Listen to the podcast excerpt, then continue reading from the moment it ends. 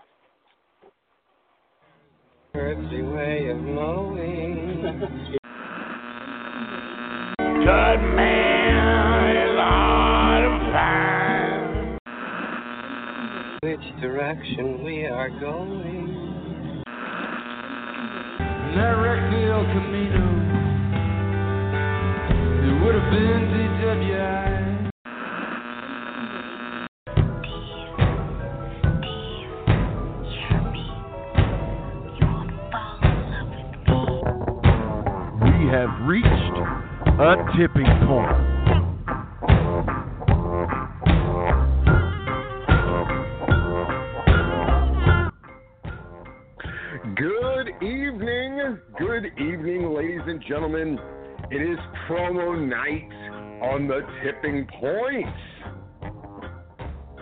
It's going to be an exciting night, a special episode, if you will, of the tipping point, where some of Georgia's most prominent wrestling people will share secrets of their favorite promos, share the stories on why they love them, and then do the promos themselves. I am Stephen Platinum, and I, along with Larry Goodman, are looking forward to tonight. How are you doing tonight, Larry? Doing well, Mr. Platinum, broadcasting from the historic northwest side of Chicago, Portage Park neighborhood on this beautiful Chicago evening. I'm doing fine. Wow.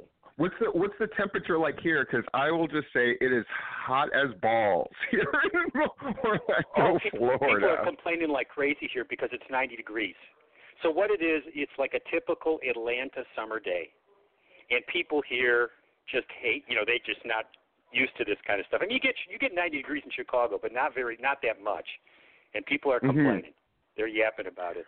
So, but yeah, you know, I'm I'm I'm at my mom's house, and the, this house was built uh, in 1907 by her uh, Wow. grandfather.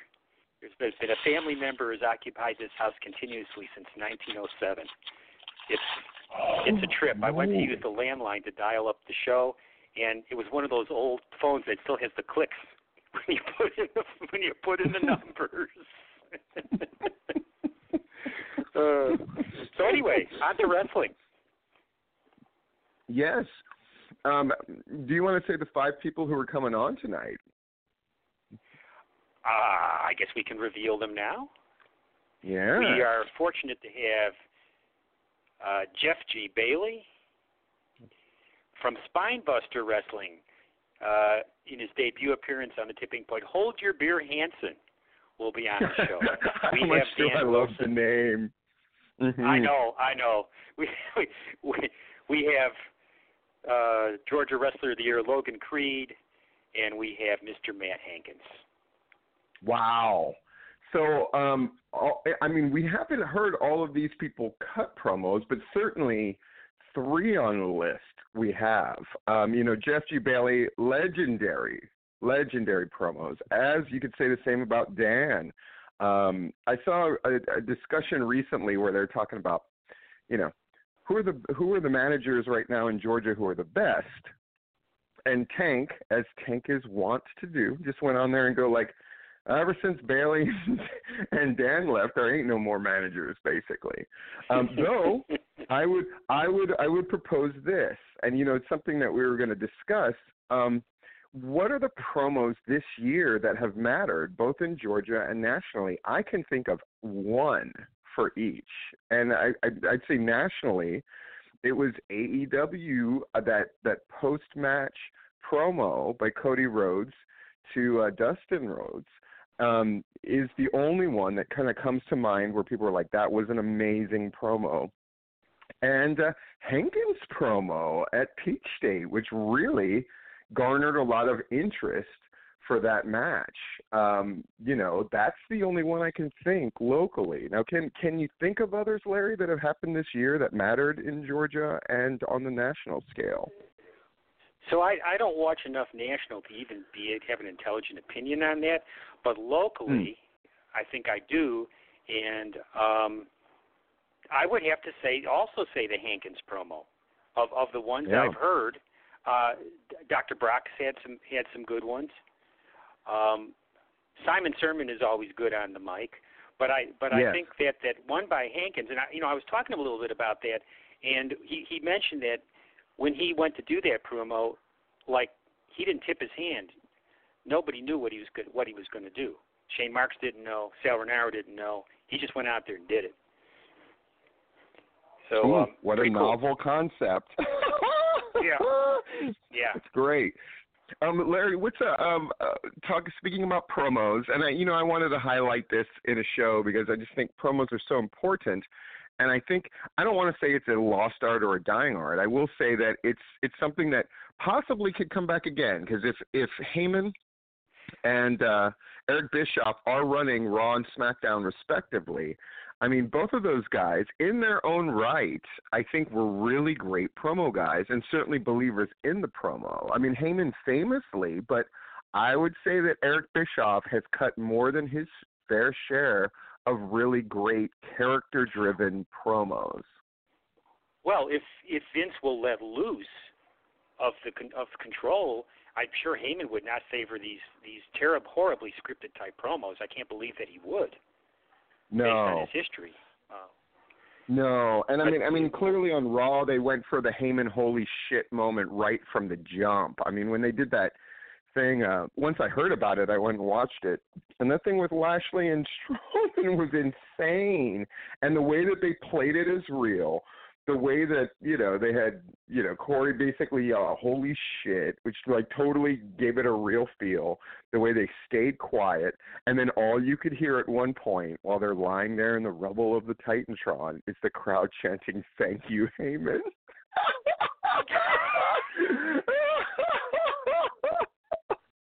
I think if oh, you gotta love anything, modern wrestling. that well, yeah, that's what's going to stop. That's what's actually going to stop it. Unfortunately, I think i i the more credit Heyman gets for a product that's gone good, um, the less likely they're going to be to continue to do it. And I, I, I and I think that's also a, a trait of modern wrestling, and I think it's very silly. But I could Hey, be wrong. listen, before time gets away from us in this opening segment, I Mhm. want to make a, a a, a quick diversion over to AEW because you wanted to talk a little bit about the um, Cody Rhodes chair shot and a little bit in general about AEW. So so go right ahead. Absolutely. So the the the, the big story coming out of AEW's thing, um, you know, Fire Night, it was uh, the chair shot, and you know, a lot of discussion was like, there's no place for that in wrestling anymore, and uh, and all of that. But to me, the bigger story, I mean, chair shot to the head. Should you do it in the modern age? Probably not. Um, do I think it's that big of a deal? You know how many unprotected chair shots I've taken to the dome? I mean, it was the late '90s for crying out loud. We used to do. We used to literally do. You know the way the guys like trade slaps to the face or forearm shots. We used to sit there and crack each other over the head with chairs. So dumb. But I thought the AEW response to everything indicated a great deal. It was very troubling, right? Where they said, "Oh no, it was this gimmick chair," and it sort of implied that it got away from them, and uh, it was just very amateurish. And I thought the there were elements of the show that just showed that AEW really is it is kind of run by the boys, and why that's not always a good thing. And wrestling is full of great first chapters, folks full of them. Russo used to write a killer first chapter every time he started over again. But again, talent, I just I just feel like sometimes the instincts of talent, which is you know, they're doing a lot of parody stuff, a lot of I call it inside baseball, where they do like a lot of jokes that are kind of funny to them, um, and not necessarily to a wider audience. I, I thought this was really indicative of it. So, you know, Matt Sells had a spot where he came out and he, he acted like a fan, getting in between the guys dressed like Ken and Ryu from Street Fighter, and then they did the lights out, and then they did the Akuma thing. Now, you, Larry, probably have no idea what the hell I'm talking about. which is point number You would be one correct. right? Right. And then I saw somebody online, a wrestling fan, not understanding the thing that Matt Sells was doing. He came out and acted like that kid who did the Batista like firing guns thing. It was a famous thing that happened on a Raw backstage segment. where this kid runs is running from security and it was, was legit and he stops in front of Batista and does Batista's entrance real fast and then keeps running and Batista just busts out laughing because it's so crazy, right? So that's the reference that Matt Sells was making. But this guy, who is a geeky, hardcore wrestling fan, didn't get the reference. Like I had to explain. I'm like, I'm old, and I didn't even see it what how when it happened, and even I know what the hell that reference was. But to me, it sort of highlights that again, the ta- for talent, that shit's hilarious. I think they're missing the point, which is at some point they have to garner a bigger audience. And if this is their mentality going in, I don't see how they're going to do it. I'll just be blunt and honest about it. Yeah, I didn't see uh, all the show. I saw a portion of the show, and that was one of my main takeaways. I enjoyed what I saw of the show, but I didn't see anything that crosses over to a larger audience. I'm sure their their fans loved it, and at this point they don't have to cross over, but they're getting close to where they're going to have to. So I hope they Mhm. when they go into the national TV part, their, their mindset is different than what they're doing on these shows. I mean, I'd like to believe that that there's plenty of smart people involved who know that they've got to do, they can't do what they are doing on these shows when they go on national TV in terms of the, the approach.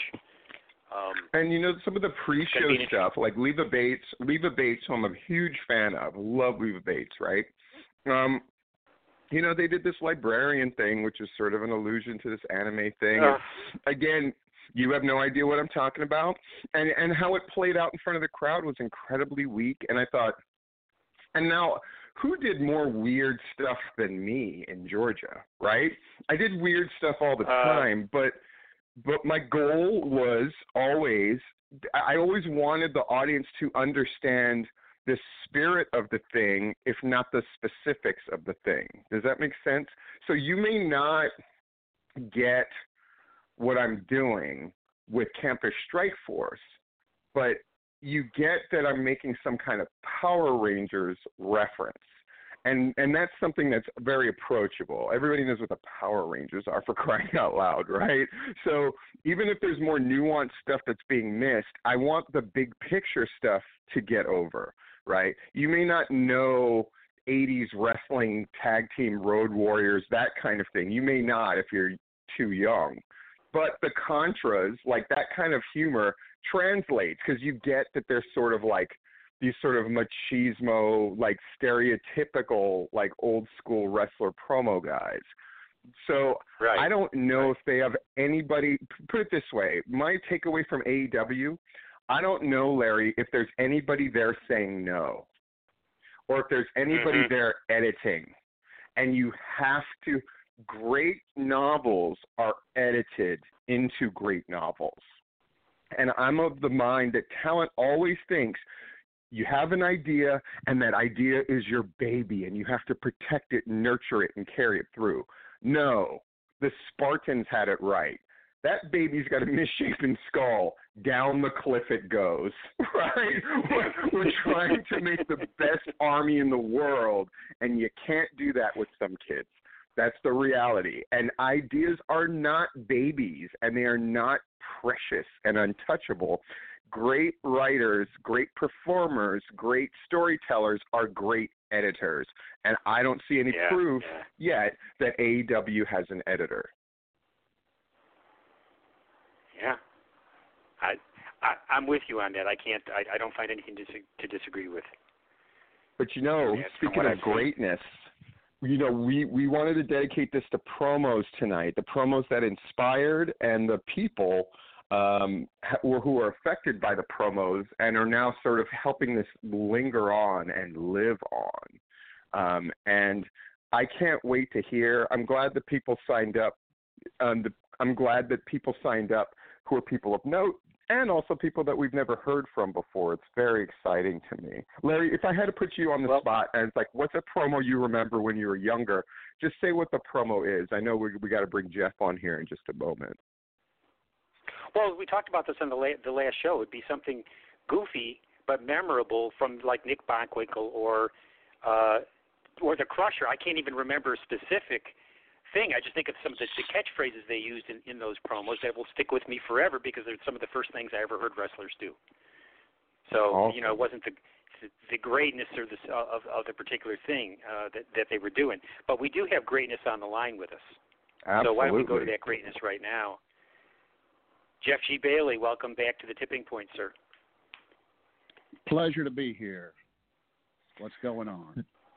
Je- Jeff, I gotta admit, I'm uh, I'm I'm equal parts excited, but there's there's a tinge of nervousness about what is the promo that you picked. Knowing you, you are a perfectionist about things. I'm sure that you had any number of promos that you sort of milled about and thought about which one you would talk about and do. I just I can't wait to hear. So uh, what what is it? What's the what's the promo that the great Jeff G Bailey has chosen? Well, if there was any taste or justice in this world, this show would be full of people reading my promos, and I was almost tempted to do that, but uh, I'm not. Uh, the you know the promo that I picked uh, happened 20 years after I had already been watching wrestling.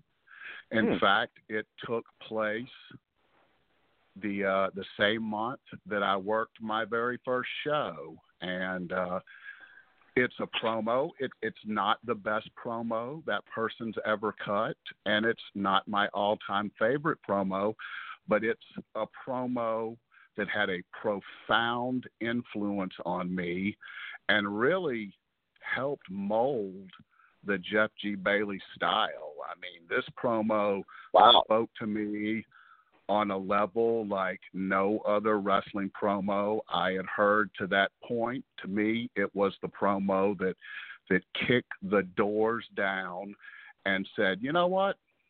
Say what you want. Make people squirm."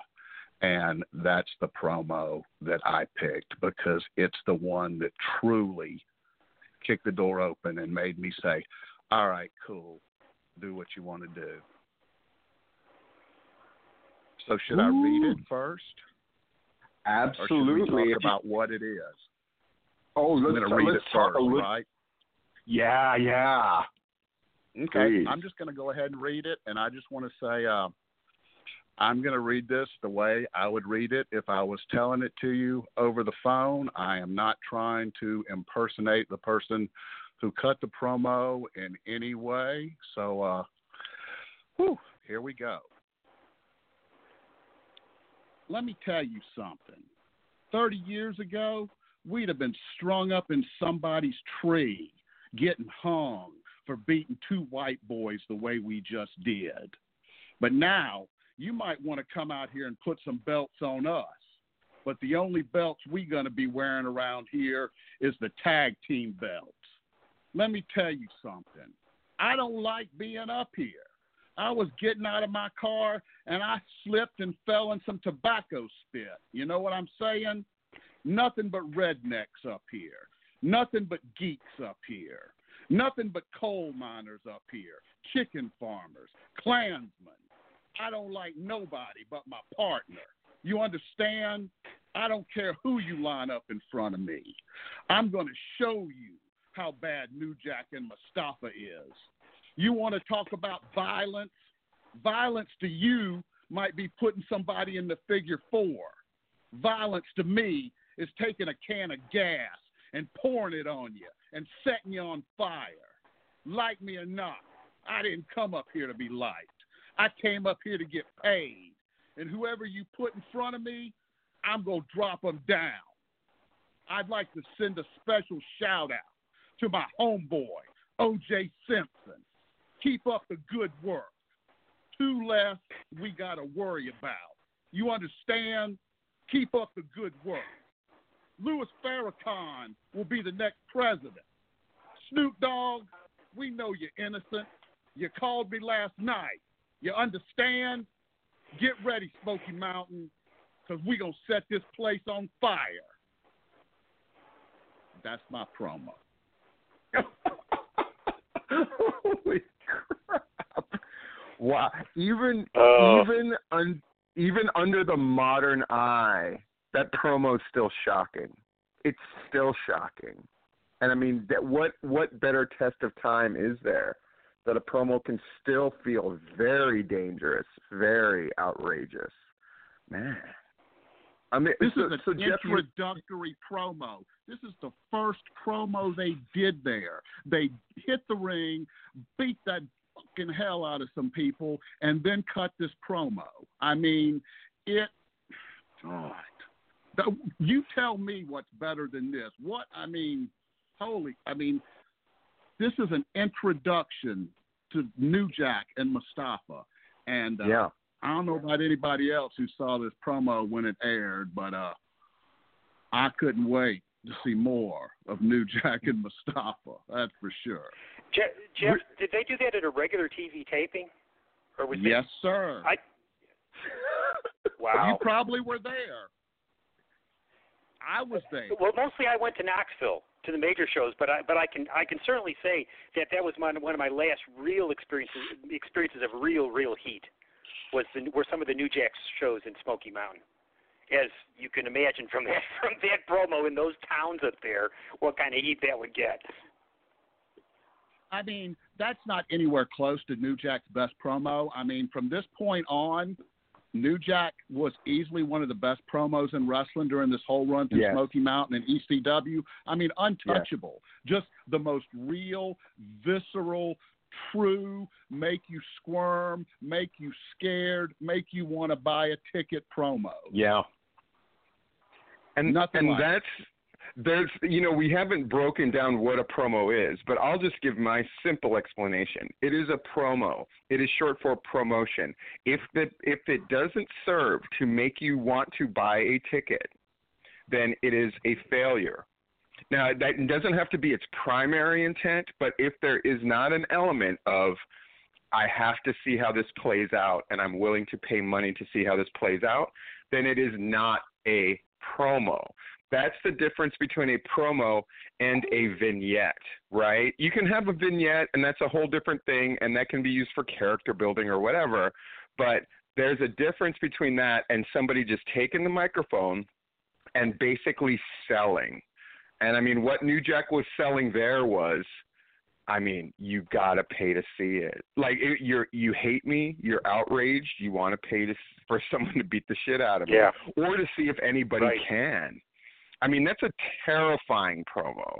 That's a that's well beyond the usual sort of like cheap heat stuff. That's really on a different level altogether. It really is. Violence to you might be putting somebody in the figure four. Violence to me is taking a can of gas and pouring it on you and setting you on fire. I mean, come on. This this like I said, this kicked the door down and it was a free for all. There were no more limitations on what you could say. Did you ever cut a promo where this promo not only inspired you, but maybe you like sort of did an homage to it or or cribbed an idea from it for one of your own promos? I don't think that I ever did an homage or cribbed from it, but I think it inspired every promo I ever did. Mm. It's No it's higher the praise. promo. I mean, it's it's the one. I mean, I did my first show the month this promo aired. Wow. Because this is July of '94 when this promo was shot, and I did my first show in July of '94, and uh, I had done my first show before seeing this promo because this aired later in the month, but uh, it was it was like it was it gave me the license to be what I wanted to be, and all the good and bad that comes with that, which, you know, in 2019, there's a lot of bad looking back on it that some Mhm. people would say. I really don't give a fuck what they say. But, uh, you know, this was the inspiration for fuck it. I can say whatever I want. And I love that, you know, all the wrestling rule of, oh, you can't say you're going to do something terrible to somebody or kill them or any of, yeah, fuck that. You can say whatever you want. As long as hilarious you know, that you it the hilarious believe that it it. happened on a Jim Cornette show, right? Because he's the one who's the proponent of those rules, and that's a promo that basically violates everyone. But it doesn't violate the most important one, which is it's compelling and it makes you want to buy a ticket. Like it, it meets that standard, if nothing else. and uh, unbelievable! Wow, wow, wow! Great choice. Thank you. Mm. Uh, it's you know it's it's it's a real choice. It's a, it's it's a genuine influence, and I mean, I've uh I grew up on Flair and Piper and Blackjack Mulligan and and plenty of great talkers in Mid Atlantic, and there was a lot of great stuff to choose from. But I wasn't going to be Michael Hayes, and I wasn't going to be Ric Flair. But what New Jack was talking about that's what I wanted to be. I wanted to be threatening and menacing and frightening and make people squirm and make people just irrationally angry because then they'll pay their money every time. Mm. I think you Could pretty you much imagine your the- aim too. Yes, I would agree with that. Can you What- imagine what- a world?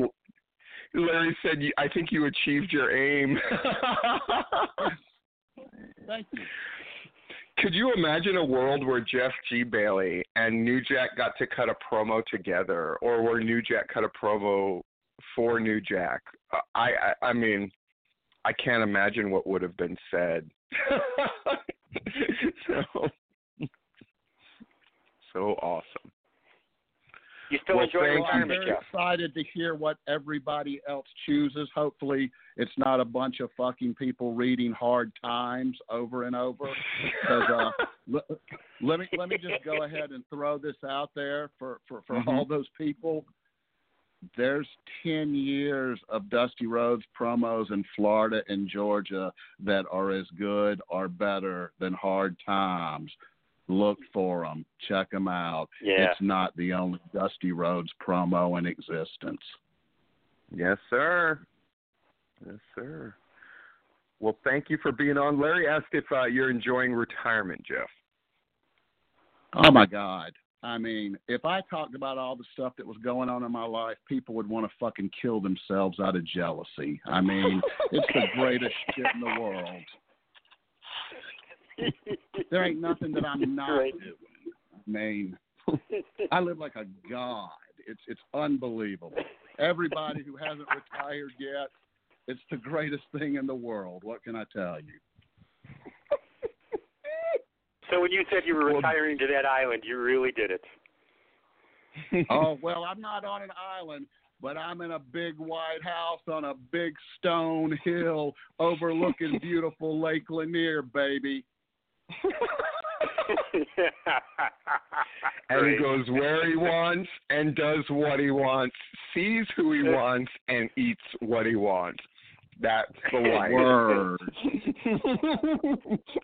well, thanks, Thank Jeff, you, so Jeff. much for coming on and starting us off, of course, with a bang. We appreciate it you very bet much. guys looking forward to the rest of the show Thanks. Yes.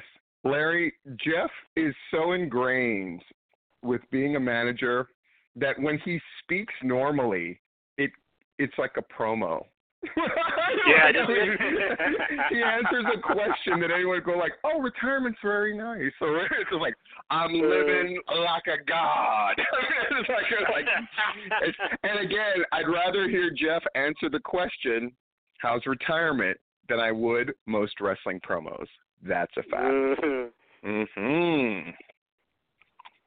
Hey, Mr. Yes, Plander, sir. we're going to jump now to Hold Your Beer Hanson uh, from Love that name. Spinebuster Wrestling and other places. Welcome to the show, sir. Hello there. How you doing? Good man, good man. Thank you for jumping in. Um, you Uh, were the just for a first guy who was hold responded. my beer, Hanson. Yeah, that's right. Hold my beer, Hanson. Make sure we say it right. Yes, sir. Yes, sir. I'm sorry about that. Sorry that hold my I'm so- hand. I, I, I'm so happy to be here, though. He uh, he will never make that mistake again. Um, I might. I still No. can't get Rob or Rod's name right. But um, hold my beer, Hanson. Um, you felt inspired to come on and do this. What is um, what's the promo? What's the promo that you're gonna you're gonna tell us about today? Well, today uh, I'm doing Marty Scurll's Greed. Whenever he was in Progress Wrestling, he was in a high angle with uh, Will Ospreay, and watching the character work and seeing how he just lived everything about the character, and you saw the sadisticness, the the the the cold and calculated way he talked to you. It just spoke to me before I was even a uh, pro, uh, trainee to be a pro wrestler. It Well, was just uh, one I of those love things that you picked. Yeah. Sorry. Oh no. I, I I said I love that you picked something modern. I, I just you know like I, we were curious what you were going to pick in general, but that's amazing. So set the scene a little bit for us. What is this promo in in direct reference to? And then whenever you're feeling it, go ahead and go ahead and uh, read that promo for us. If anything, I think this promo is more of a direct uh, character explanation. You can really Yeah. watch this video and see that what type of man that Marty Scurll really is. So I think it's uh, more just a setting the tone and understanding who this man is. All right. Greed. Greed is to do all the talking, but not wanting to listen at all. Tap, tap, tap. Greed. Tap, tap, tap. That's the sound I hear in my head when I hook on the crossface chicken wing. That's the sound I hear in my head when I daydream at night. And that is the sound I hear when I inflict pain and punishment on my opponents. Does that make me sadistic? Does that make me a psychopath? Does it really make me a bad person? Well, before you make your judgment, ask yourself are you such a good person? You see, while you sit at home with your feet on your coffee table, next to your television with a roof over your head, nearly half the world lives in poverty. Poverty. That's 3 billion people. And what do you do about it? Nothing. We, as the human race, are the most selfish species on this entire planet. But listen, it's okay to look out for number one because you, just like me, are a villain amongst villains. It's not fair to only show people the petals, but not the thorns. We're all bad people. We're all guilty of it. Greed is good. Greed is your friend. Greed is there to be embraced. And greed, my friend, greed will allow you to live long enough to become a villain. Nice. Nicely done. Wow. I have never heard that promo. Larry, have you heard that promo before? No, no. Uh-uh. I guarantee you, if I'd heard it, I'd remembered it. So that was a great, great, great choice. So when you wa- when you saw that promo, um, what what what impact did it have on you? What thoughts did you have about it? And did it and and did it influence you in any way?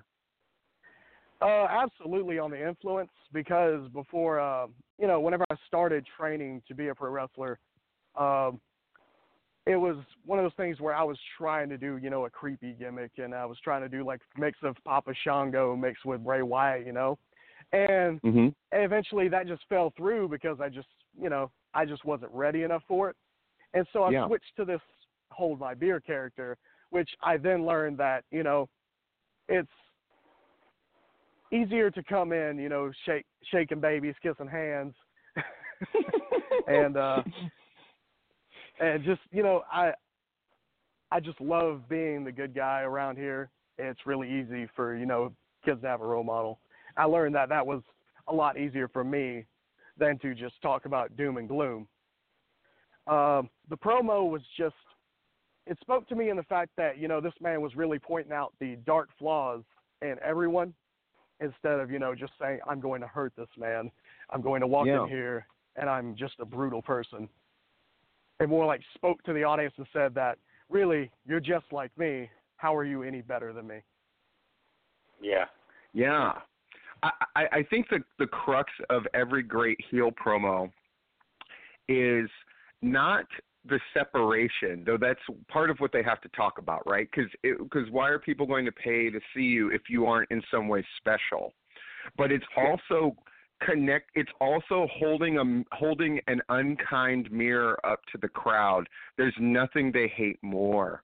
Um, th- there's nothing that bothers them more. Like when we were talking about Jeff G. Bailey, you know, his African American Superman promo, right? Like on the face of it, on paper, if you had somebody in the city look at that promo, they would go like, "Oh, he's a hero, right? He's an attorney and an agent representing these black men who have been overlooked." But it's Jeff Absolutely. pointing out to Cornelia, Georgia, "You're all a bunch of racists." Right? So you can't recognize the greatness and you know, I'm not saying that's true. I'm just saying it's true enough that it hurts, right? There, the expression is the truth hurts, and him pointing out in his promo, hey, like you all say you're good people, but there's all this bad stuff, and you do nothing about it. So don't sit on your high horse. That's a hard thing to hear, and uh, it inspires It kind of sounds like a uh, it kind of sounds like a typical night on the uh, the Stephen Platinum YouTube channel.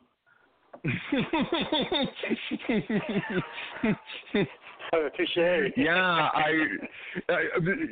It's always been easier. Like for you, like you work face, uh, and for you, you found that to be incredibly effective and much easier to do. I have a hard time doing it, and I think it's because it's possibly because I started later in life, right? I, I kind of I didn't get into wrestling until I was in my 20s, going into my late 20s, and then I, so it was hard for me to be a baby face. It was very easy to be a heel because I had so much to be angry about, and I really hate wrestling fans. I think that that's always comes across, and so I just despise them. I really do, and so it's a very easy thing to sort of manifest. And uh, what a great choice of promo! Just very different, very different than we are expecting. Now, what's what's an example of a hold my beer Hanson promo? Like, how would you describe that promo? What are you trying to get across when you cut a promo? I the biggest thing is I try to get my message straight across. You know, I'm going to go into battle against this guy right here, but I try to have so many elements of, you know, your uh, Larry the Enticer, you know, your Ginger Billy, your you know, your viral Americana looking guys, you know, your here's some beer, here's some American flags, some fireworks and a monster truck type deal. Just everything Mhm. America. But it, condense it down and put it into a concise that I'm going to target this specific thing. So recently with David Ali, okay, I recently Yeah. had a match with him for our Gladiator title here at Spinebuster. Uh, you know, he attacked me in a hardcore match with a flag, the flag I carried to the ring. So automatically go hacksaw Jim Duggan on him and say, "Hey man, you dropped Old Glory. I ain't having that. This flag stands for the high, uh, strong and proud, and I got a bone to pick with you."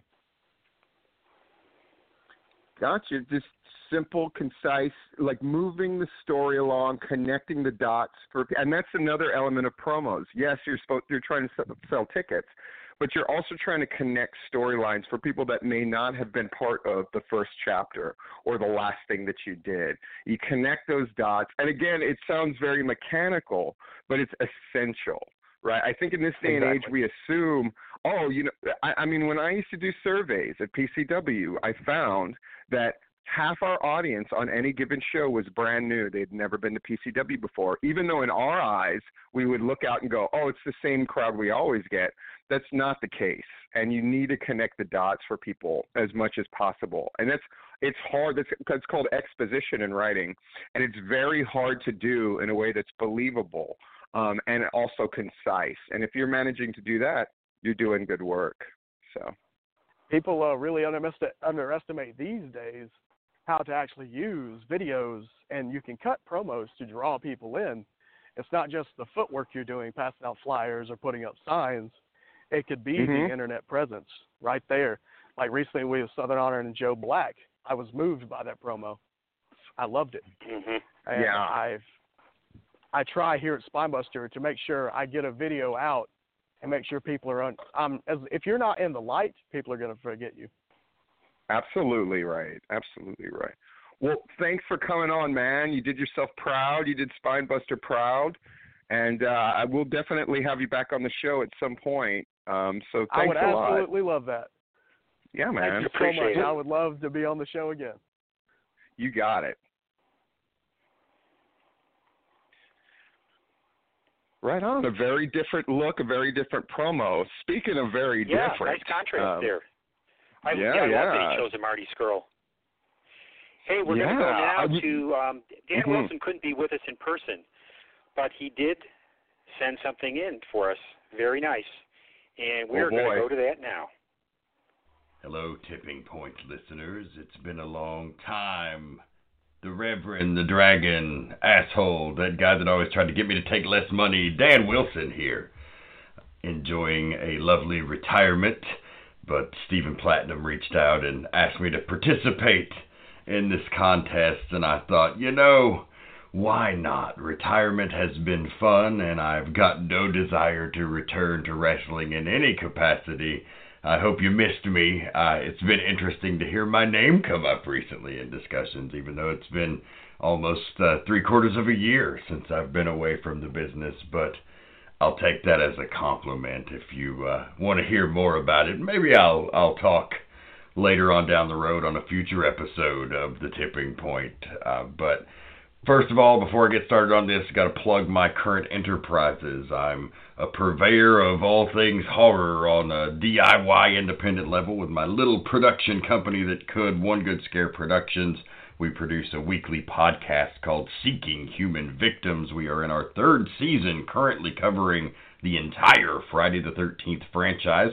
Check us out on social media at OG Scare on Twitter, uh, Facebook, and more and our website, ogscareproductions.com. Uh, we also make a few web series. We uh, put out a web series called Wrestling with Horror uh, last year, and we're going to be going into pre production on that. We're also in pre production on our second short film titled Leap Day. So be on the lookout for that later in the year. But okay, so regarding this promo, so he asked me to pick a promo that was one of my favorites and just tell a little bit of a story about why I like that promo. And then I'm going to read it for you. And of course, I'm going to do a little uh, little impersonation along with it. We'll see how that goes. But so I picked Terry Funk because Terry Funk is my all-time favorite wrestler, and I think some of his promos are of the best of the best. And I don't think a lot of preparation went into them. I think he was just being himself in a lot of cases, and he had a few stock phrases that he would go to certainly from time to time. But I do feel like uh, he's a great example, just organic promos and and how you can sell a match just by shooting from the hip and being who you are. So this was from 1981. This was following the infamous empty arena match with Jerry Lawler in Memphis and it was setting up for a cage match. So it's a short, less than two minute television promo, but is so very effective in selling this cage match. So here goes. Yes, I had a big match with Lawler. Sure, I'm missing some teeth. Yes, I've got permanent damage in my eye. But have you seen Jerry Lawler? Has anybody seen him? Does he have enough guts to come back against me again? I am the meanest man in professional wrestling today. They had to pull me off Lawler while I was beating on the man's body while he laid there. This week, they're going to have a fence around the ring. And you people remember what I'm saying to you because I'm speaking the truth. You will never see Jerry Lawler wrestle again. So if you want to be there for his retirement match, you sure better come down there because I'm going to take that man and I'm going to hurt him so bad he won't be able to wrestle again. If I have to break one leg, I'll break it.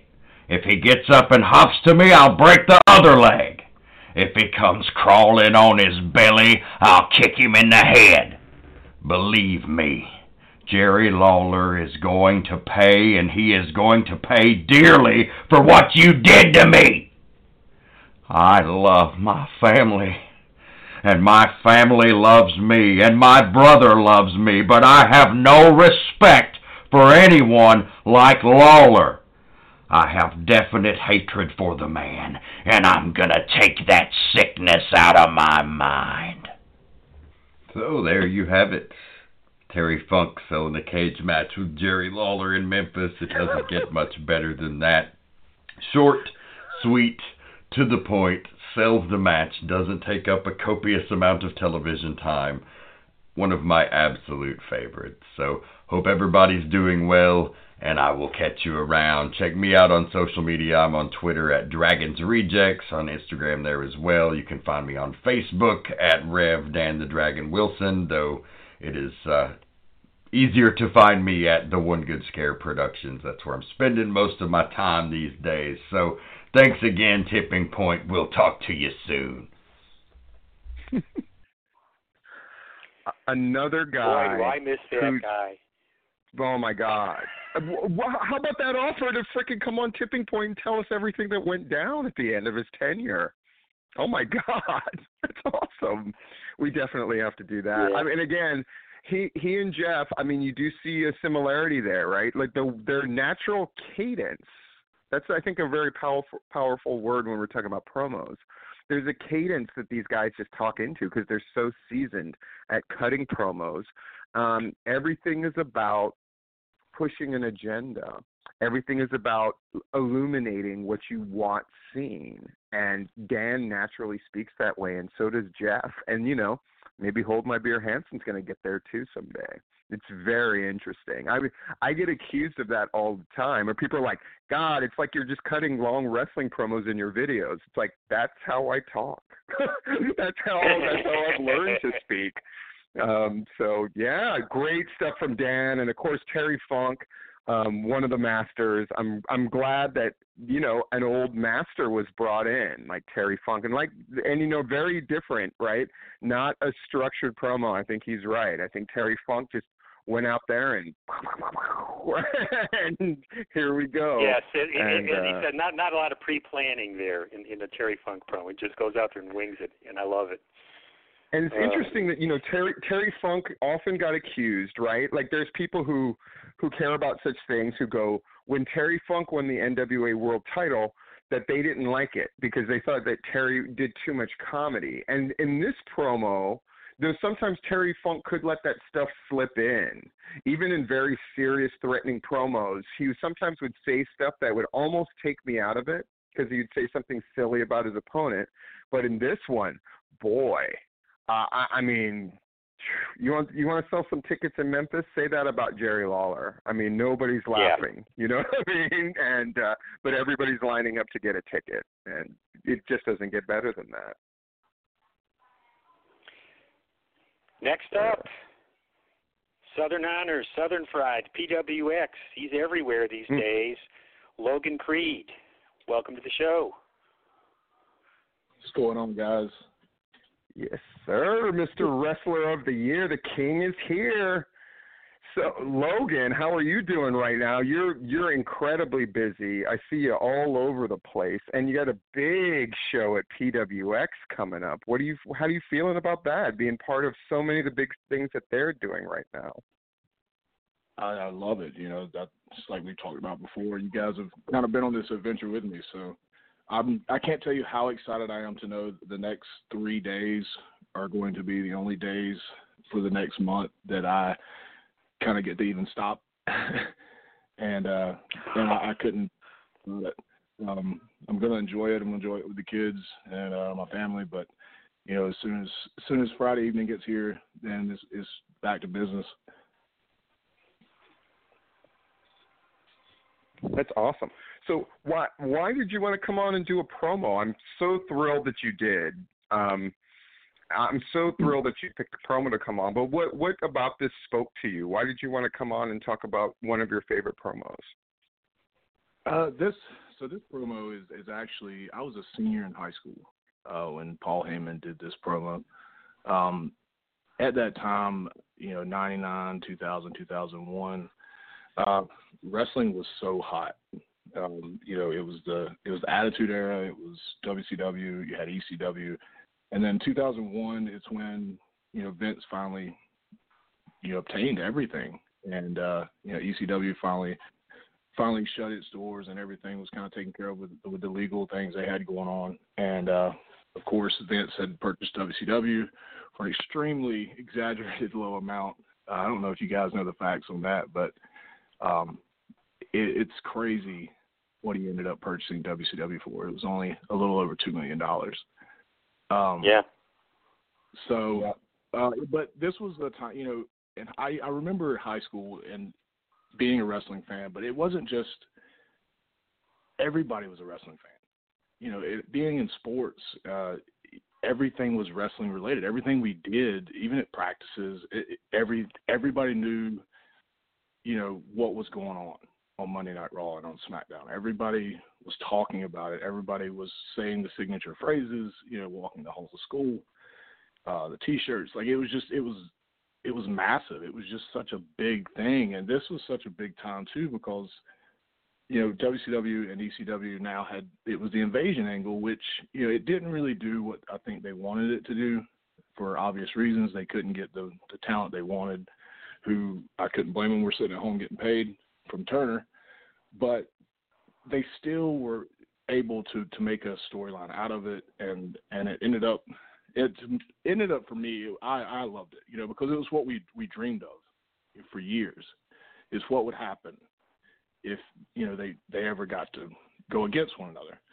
And so this promo yeah. that Heyman does it's really long. So I don't. If you guys want me to read all of it, I will.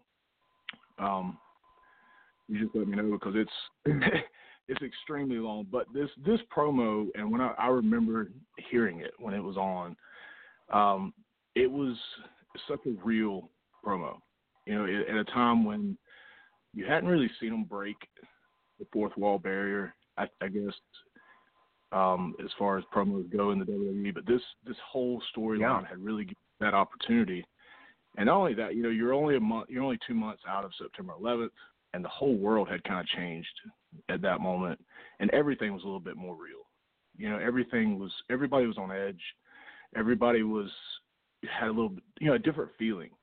And to me, I think the promo itself just it just spoke. You know, if you go back and listen to it live, it's or you know watch it on the network.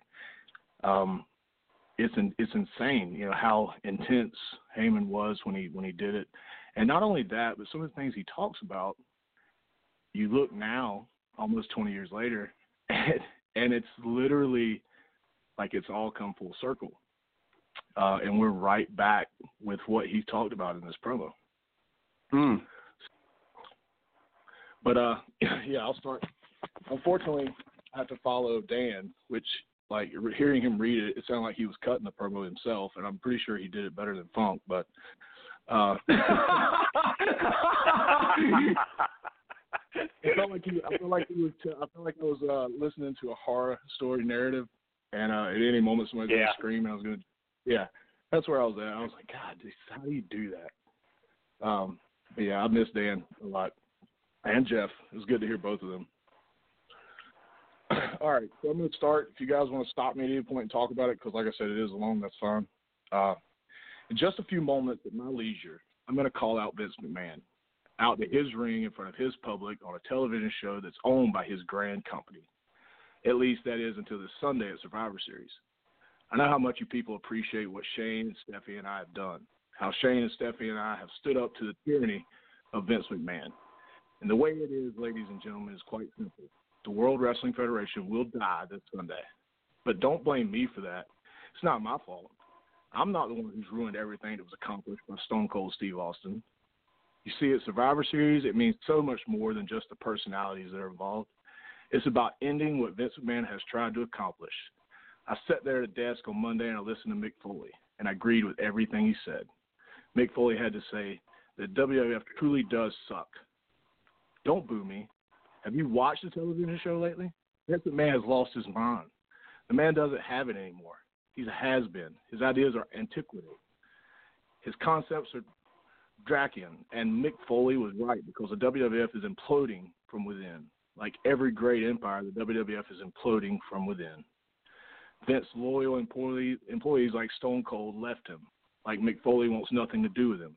Vince, Vince's own children want to, him to burn in hell, and I don't blame him. Vince McMahon will see the WWF die this Sunday at Survivor Series, and he has no hope to save his precious company. Vince McMahon has the same chances of saving the WWF as he did of realizing his dreams of starting a football league. so this cues Vince McMahon to come out. I want you to know that I was down on my knees because I know you're used to me kissing your ass, Vinny. Every time you walk in the back, there's Patterson and Briscoe. Oh wait, what a great idea you had, Vince. You like men kissing your ass, don't you, Vince? Because that's what you're all about. A billionaire, the billionaire Vince McMahon, the creator of sports entertainment. I've waited so long to see you face to face like this, and I've waited so long to tell you to your face that I hate your stinking guts. It's not just me; it's your children that hate your stinking guts, Vince. And and at Survivor Series, your children are going to do what you what you had what you have. I've waited my whole life to see someone do to you, Vince. You are, so help me God, the most disgusting, vile son of a bitch I've ever seen in my life. You took Hulk Hogan's blood and you built Titan Towers. You stole Bret Hart's dream, and with that money, you bought yourself an airplane with WWF all over it. You did that, and you know it, you son of a bitch. You stole Shawn Michaels' smile, took your company public, and made yourself a billionaire. But not a self made billionaire like you tell everybody you are. Oh, no.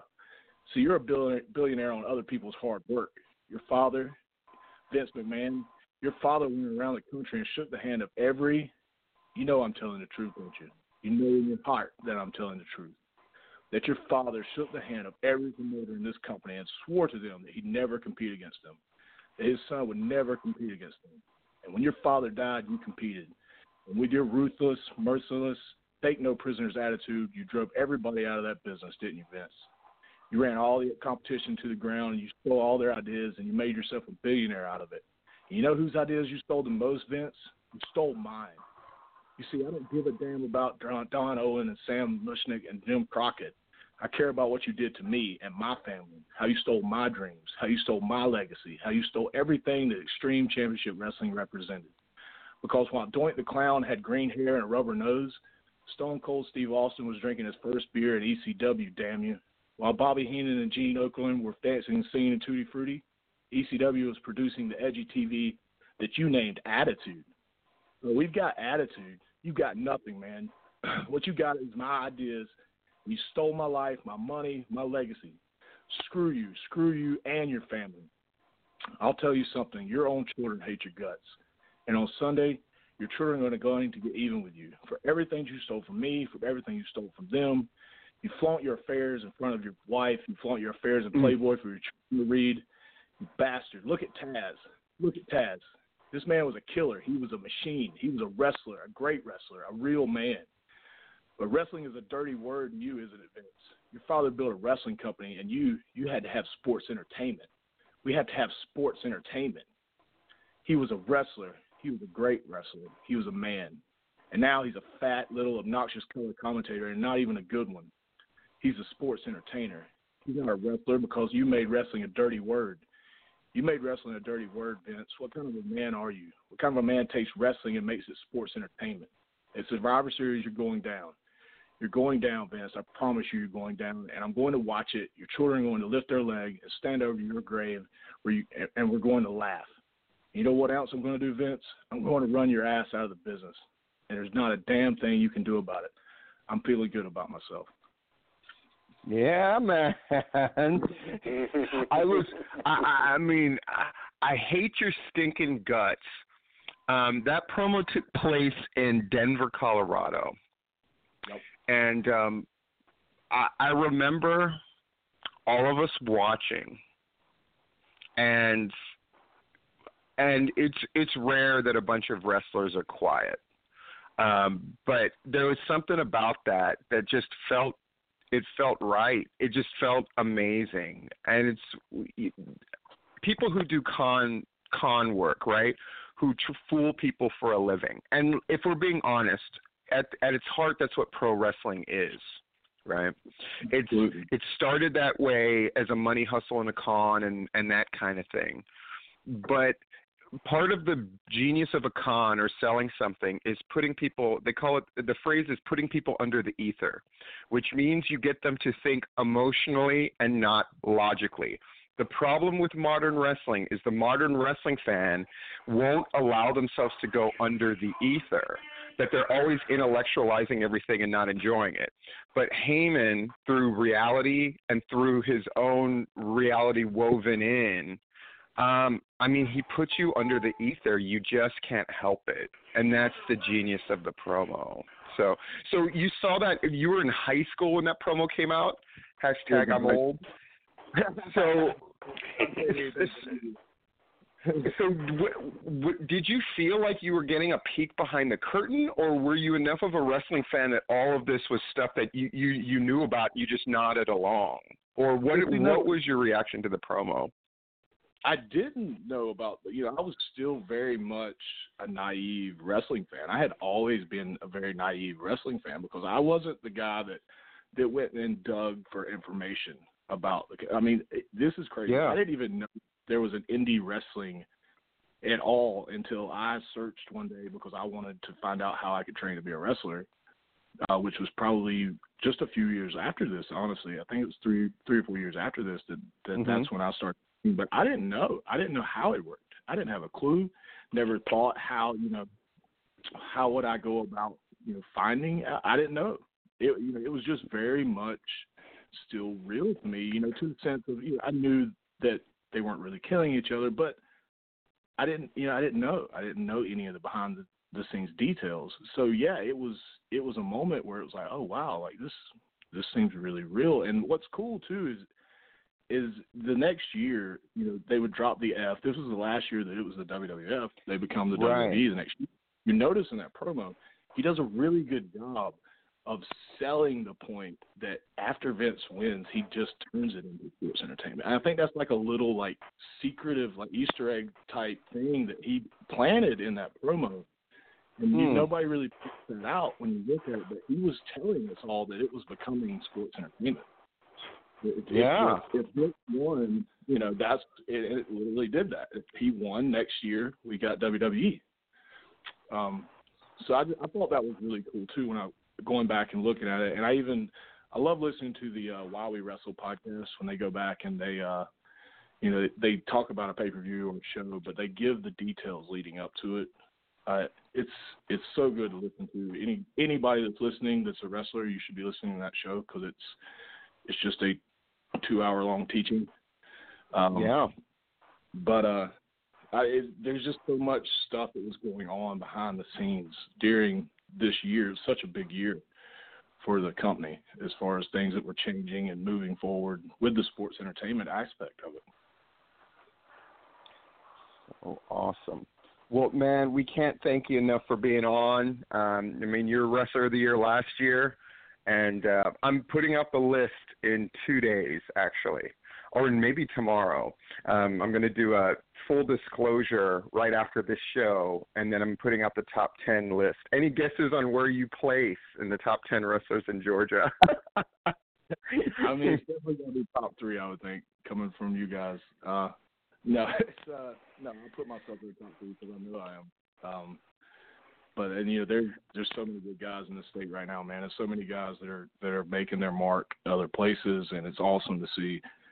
Uh, you know, everybody chasing chasing these dreams and this opportunity. Well, thanks a lot, man, taking us down memory lane a little bit and bringing up a really great, a, a really a seminal promo. I think it's it's one of those promos that defined an era, and quite honestly, that Heyman promo bolstered the angle when it needed it the most. you know, so. You know, nobody wanted Stone Cold to be a heel at that time. You know, they nobody wanted him with the alliance, and you know, it really. What you're you're right. It was it wasn't getting the traction that they hoped as the company. Which, if you go back and watch any of it, you wouldn't know that. Listen to the crowd reaction. I mean, as soon as That's the right. first match it was madness. Like if you guys, And- it, you don't hear that reaction anymore. Even at the at the Raws now, it's such a phoned in. Like, okay, we cheer now. Okay, we boo now. Like these people were just maniacs. As soon as Invasion, the the pay per view invasion, at the time it happened, which just shows you how much money they could have made with the whole thing. Invasion was the biggest money making pay per view that was not called WrestleMania in history. Yep. Exactly. and that should never be forgotten. At that time, Invasion was the biggest non WrestleMania pay per view ever. So it shows you people wanted it, man. People people were desperate for it. imagine, You know, go back and imagine if they'd have been able to pull in Sting and and some of the top names from WCW. It would have been insane. Yeah, I mean, looking back, it's easy to see it. Like they should have just bought those guys' contracts out and brought them in, and they and they Absolutely. should have and they should have booked them as winners. You know, um, Yeah. and uh, yeah, fascinating stuff. So, thank you so much, man. We appreciate Thanks, it guys. so much. Thanks, Logan. But certainly not least, a man Not who knows any something about the promo. Yeah, the guy that the guy I that's would cut the best promo of the year so far. And he's joining us now. Matt Hankins. My friend Stephen Platinum, I would never want to spoil anything you worked hard on, but I can tell you there ought not be but one name on that list beside Manager of the Year. And that's the man you're talking to right here, 77 days as your hmm. Anarchy Television champion, Matthew Hankins. That's the one you got right now. And as a matter of fact, pencil me in at the top of Male Performer of the Year, too, while you're at it, my good friend. Boys, it's glad to be back. How you doing? Oh, doing good, man. Doing good. You know, I don't know if you caught the, the top of the show. Larry, Larry, Larry, and I were talking about, you know, what are the national promos this year that have caught fire, and we could name exactly one, which was the Cody Rhodes promo. And then we were talking about who, who's caught the, who's caught who's cut the best local promo, and it's you. And you know, I love that there's this sort of debate about who should win manager. You know, some people, oh, and, and it's and the two names that come up that really matter, that aren't just people's friends putting the names up. it's you and it's Doc Brock, and um, it's it's fun having a dog fight for manager of the year again. It's fun having that fight. And I'm here to fight. Mhm. I'm here to fight. Um, where's your music video, Doc Brock? I didn't see that. Uh, must have missed that one. Where's your 77 day reign, Doc Brock? I must have missed it. Where are you on this show, Doctor Brock? Talking about promos and you're not here? I must have missed him, but I could have swore I've been on this phone all night. I thought I was going to be in the main event. Then Logan Creed comes in and destroys everything with an excellent interpretation of that Heyman promo. Now I find out I'm in a damn post match. I'm in the dark match. Sitting in the crowd, I'm happy though. Good booking. Stephen Platinum man I learned it all from. so so man, let's let's get into it. Let's get into it. What's the promo and why the promo? Why are you picking this promo? So here's the deal, boys. I waffled. There were three promos that I was that I went back and forth on. One, I didn't choose because I figured Bailey would do the one that Bailey did, and I would not want to step on his toes. Two was a promo from the God King himself, Jeff G. Bailey. It was the PCW War Games promo that I just call the Piss Bags promo. But I Oh. didn't pick that one because I can't do it justice. I'd have to do an impression. Bailey hates my impression, and again, reverence to Jeff G. Bailey. So the third one is the promo that in my life I have watched the most times. Um, and throughout my life, the reason I've watched it so many times is sort of evolved. As I got more and more into wrestling, I started taking different things from this promo. Um, it's short. It's not particularly. Uh, it's not excellent. It's not something that anyone else would have ever picked. But for me, this promo has turned into a thing that really has meant a whole lot to me. So I'm just going to read it now. Then we'll get into the discussion of it, if you don't mind. Nice. Yes, please. Everybody say we a sneaky Jap. Jared say that we call a Jap. I tell you what, we're not a call a sneaky Jap. We are Imperial Supreme a Japanese. We tell you now, I'm going to do now. If Jared come to TV today, I'm going to beat him up. I'm going to take a paint. I'm going to paint his back a yellow streak, and I'm going to beat his back with a belt like a dog. And if Jared Jared bring his retarded son, I tell you what, I'm going to beat him up with a bullwhip.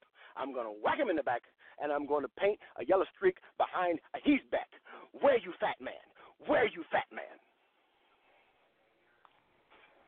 And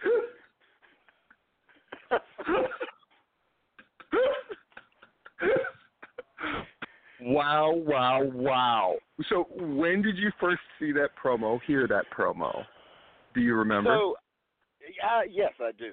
Um, I grew up North Alabama, and as I've told many people, uh, me being in wrestling has more to do with Glow than it does WWE, just because of the way the TV worked. We just didn't. I came. I was. I was born and came of age as the territories had kind of gone away. Um, there wasn't a lot. Okay. But my whole life, I watched whatever I could. And my grandfather, my father, my mother, and everybody in my family, anytime they saw me watching wrestling, would always mention Tojo. well, I've never seen this Tojo. Tojo was long, long past his prime before I got into this. To the point where uh, every Asian person I ever saw on television with my grandfather was called Little Tojo. So as I got older and YouTube exists, and I'm looking around, I'm like, all right, I remember everybody telling me this damn Tojo. What's going on with this Tojo? So I start googling. You know, you go down a YouTube hole, and you know, I see Tojo doing old wrestling stuff. I'm like, okay, okay. And then I see this this YouTube video that's labeled it's labeled something like the most hated Memphis angle ever. That's just the title of the video. So I'm like, well, I'm gonna click on this, and it's Tojo cutting that promo. Mm. And so initially I'm just laughing because it's crazy Tojo doing crazy Tojo stuff. And he calls Jeff Jarrett retarded, which I just got a big kick out of. And then and he the whole promo was about, you know, Jerry Jarrett better not show up. And then Tojo remembers in the middle of the promo, shit, it's not Jerry, it's Jeff. I better throw him in there too. Because Jeff's the one coming to make the save. So Sabata Sabata Sabata, here comes Jeff. Tojo gets the paint. Tojo gets the belt. Well then somehow tables get turned, and Tojo proceeds to beat Jeff Jarrett with a cane for what seemed like 15 minutes. He just beat I mean, he's letting him have it. Initially, I'd watch it for purely entertainment. It it tickled me, and then the beating happened. It was everything I loved about wrestling. Well, as I got more into this thing, I I still would keep watching, and I started to take different stuff from it. I was like, wait a minute. I understand kind of why I'm super into this. A, it's funny it's just funny to hear a crazy Japanese person talk crazy Japanese like this in Memphis, Tennessee. And if there's anything that matters to me most, if you boil down everything I do, any promo I cut has got to have some element of humor in it, just because that's that's what works for me. Mm-hmm. Um, especially here, where the landscape is dotted by two giants that were already on the show, in Jeff and Dan, and those guys were dead serious. They did Yeah. a different thing.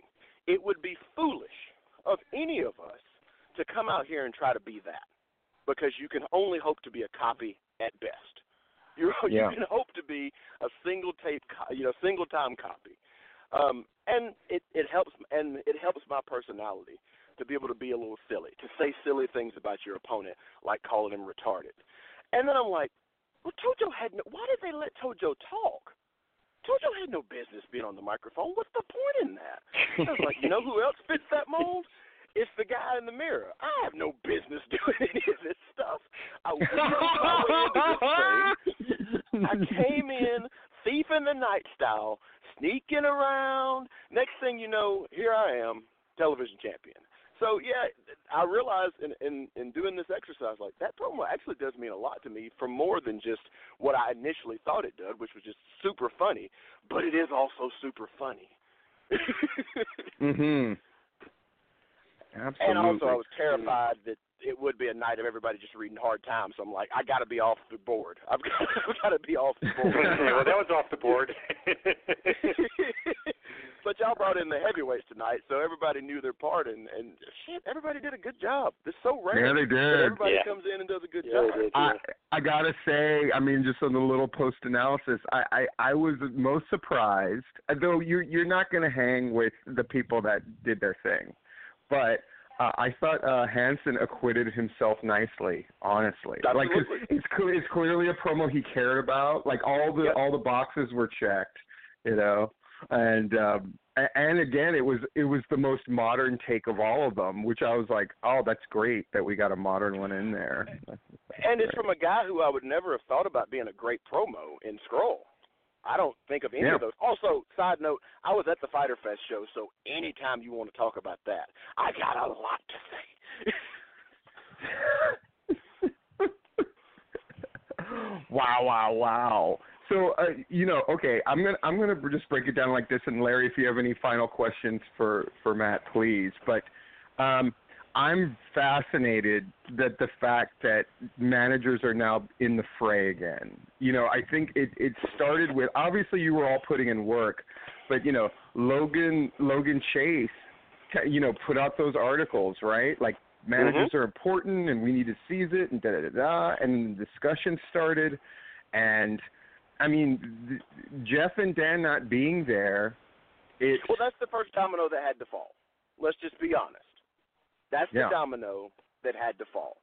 Um, regardless of what any of us would have done, we're not going to eclipse the sheer magnitude, just the volume of work that they are. You can't. Uh, the next wave of British, the Clash can't exist if the Beatles are still hanging around. nice. the Beatles had to go. The Beatles had to go retire to a big white house on a big stone hill, and they had to go make crazy horror movies. That was that is the door that had to be opened for any of us to get a foothold in here, and because now people have to look. But that also means that the standard is much higher than it would have been in other places where there's just a bunch of bums running around doing it. We have a we have a standard to keep here, and I think there are some of us that do a pretty good job. Yeah. Yeah, and I have a feeling it's going to get more interesting. I mean, um, part of the part of the full disclosure that I'm putting out is the the scuttlebutt I'm hearing about GPW, like the the fucking bombs going off behind the scenes. It's it's all fascinating, and it, again, it centers around managers. It centers around because uh, one thing that's happened with with managers because when you talk promos you have to talk about managers is the role of the manager has changed. I don't think it's a coincidence that logan chase is a bit of a shot caller. I don't think it's a coincidence that mm-hmm. matt hankins is a shot caller. I don't think that's a coincidence because managers the role is different. And and part of that role though is they're concerned with drawing primarily focused on drawing. It has nothing to Yep. do with work rate shit. Yep. Has nothing to do with any of that. It's we got to get asses in the seats, and so who better to be to have a say in how shows are run in the state of Georgia than managers? And I, and it's a role that I think a lot of them are slipping into, and I think it's a good thing. we're best suited. A, a, a guy that can do one is probably pretty well suited to do the other. If you can manage and effectively and be good at it, then that shows that you a know how to talk, you know your position, and you also know how the pieces should fit together. And if you can do that, you might not be a brilliant booker, but you can be a guy who understands the first match through the sixth match goes a certain way, and these things need to happen. I I was a wrestler, but I never considered myself a wrestler. Like I considered myself I delighted when I got to manage eh, or when I was I saw my role as I'm supposed to go out there and put the show over and usually that meant a wrestler or two along the way. Where it's like that's all I saw my job as. I didn't define myself as one of the boys. Um I just thought like and you know I had I had nothing I had the most fun cutting heel promos at PCW against Hankins because I was I was that was just my way that was my last teaching lesson not to Hankins but to the boys of my promos were memorable, catchphrases, creativity, and it was just like, and there's no, and there's no reason I can, I can that everybody can't do it. I should be I seeing millions say, of promos. There's no You know? excuse now.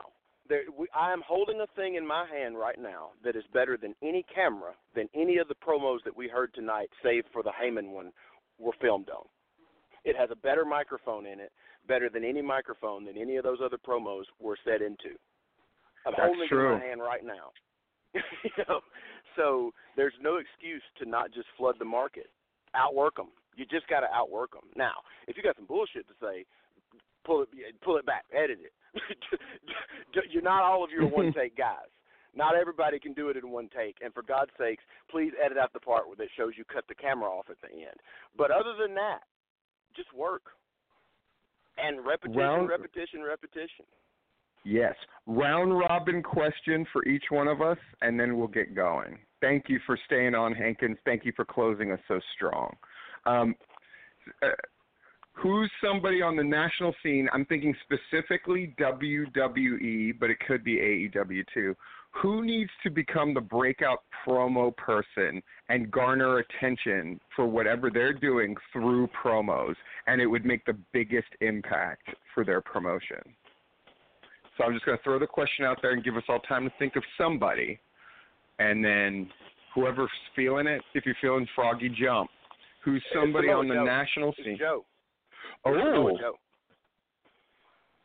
I, I think he's probably the best pound for pound promo in that company as a worker, um, but can't be lazy. Got to work hard. And if they're not putting you on TV cutting promos, cut them yourself. Just yeah. If they tell you And he it, has a a ch- different beast. But do it. He could shed the reputation in one promo. I didn't even think Mhm. of him. But like if the rep is he's just in this for the money, we've seen the kind of damage that rep can do. Like with Brock Lesnar, right? Where Yeah. it's just like there's there's something about it where cr- people want to be under the ether and under the illusion that this isn't a job first for these guys. Yep. And uh, Samoa Joe with one great promo can can bring them all in. I agree. Wow, what a great choice! I would have never thought that. Um, Larry, who's somebody nationally who could make a big, huge? I think he's done already broken out, but MJF. Oh, He still needs. uh, You're right, Larry. Um, and I think he's one promo away from explosion. He has not cut, as a great manager once said, "Tell me where the Dolph Ziggler, the great Dolph Ziggler match is." That's where he is right now with his promos. we know he's mechanically sound. We know he can do it. He works the gimmick. He understands his thing. He's got it. But he's one great promo away from everybody being like, "What in the shit is that kid?" I, I I agree. There's a guy with all the tools. He hasn't actually hit the home run promo yet, but he's got all the tools to do it. Yeah. you know what? You know what mine is? Eric Bischoff. I think I, I think they should not do general manager characters. I agree with that notion. However, to have Eric Bischoff be the writer for SmackDown and not have his influence felt when he wanted W when he wanted to turn WCW around and have them start kicking WWF's ass, he did it. He got on the announcer's mic. He did all of that stuff because he knew the story he wanted to tell. And when he is asked to perform, he's great at it. I want to see what happens if he's asked he asks himself to perform and he doesn't have to limit himself with what he thinks Vince McMahon wants out of him. And he, and he Um, gets to spike the football. Yeah. Uh, yeah.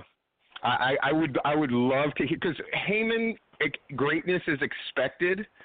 I think with Bischoff and I like greatness is not even a word that people would think of. And I think with the right promo, he has a chance to remove the stigma from that brand, which is it's the B brand. And I would love for him to just openly declare war on Raw. I think it would instantly make the brands matter more. It would make the whole league more interesting.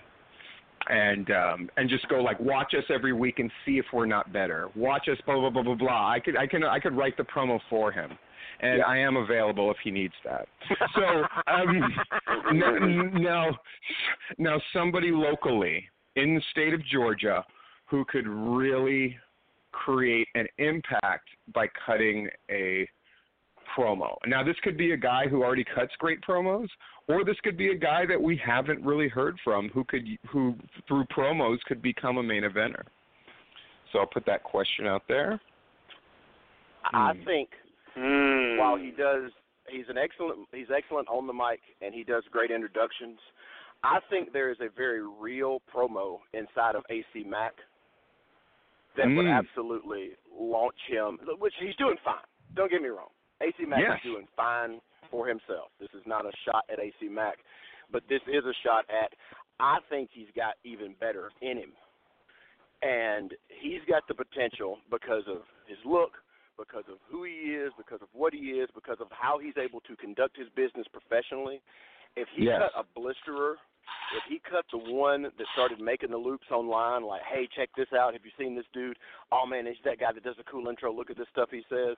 That would he'd be in the stratosphere, baby.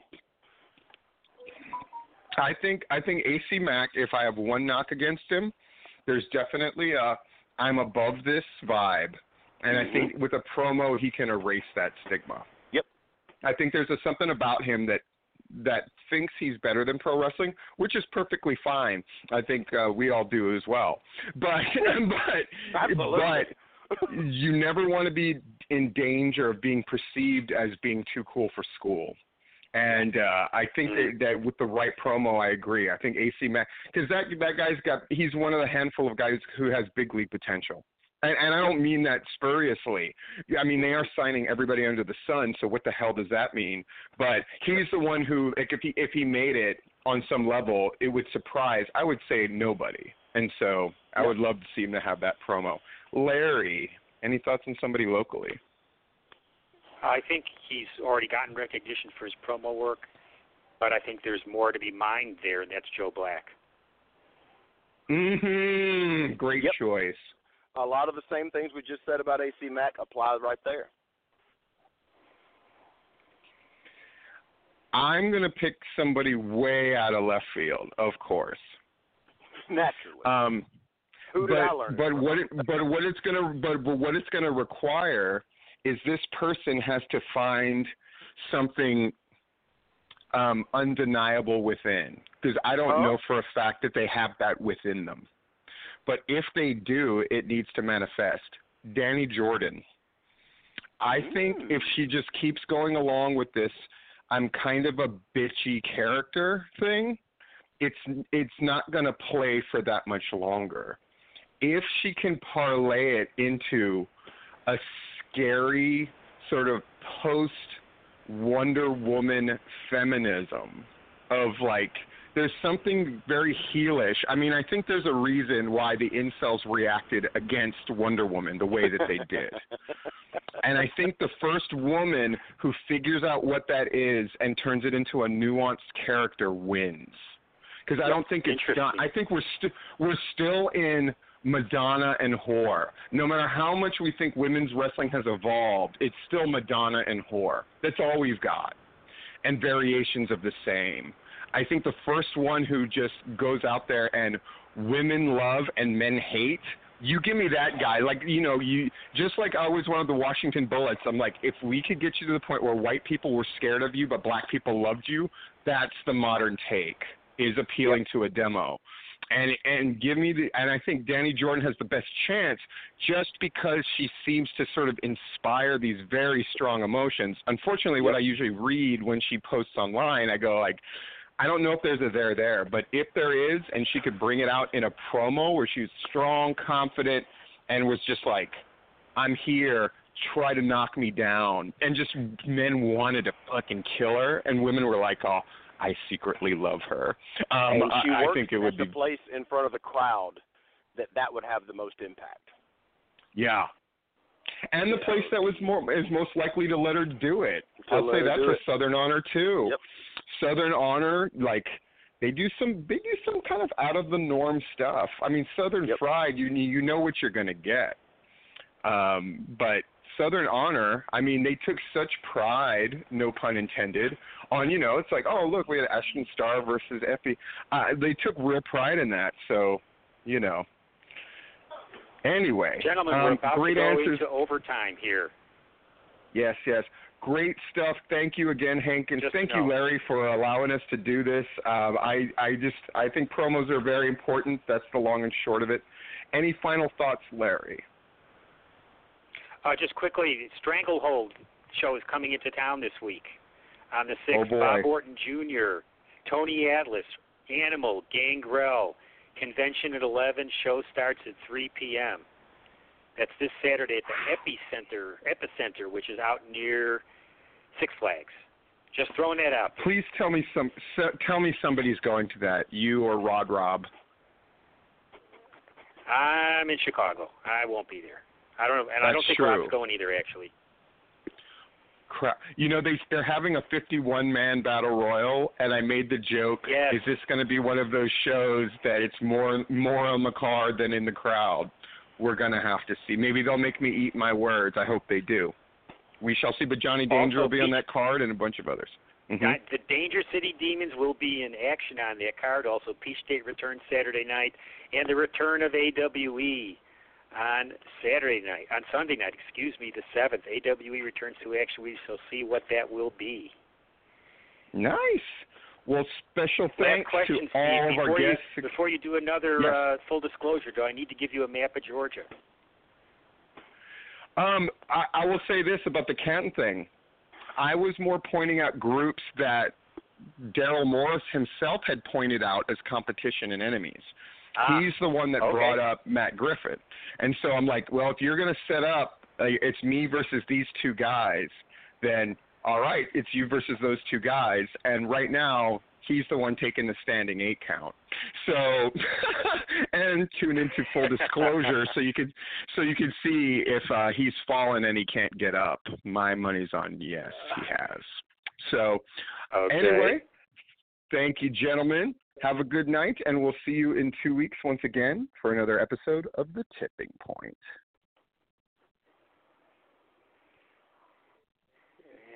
And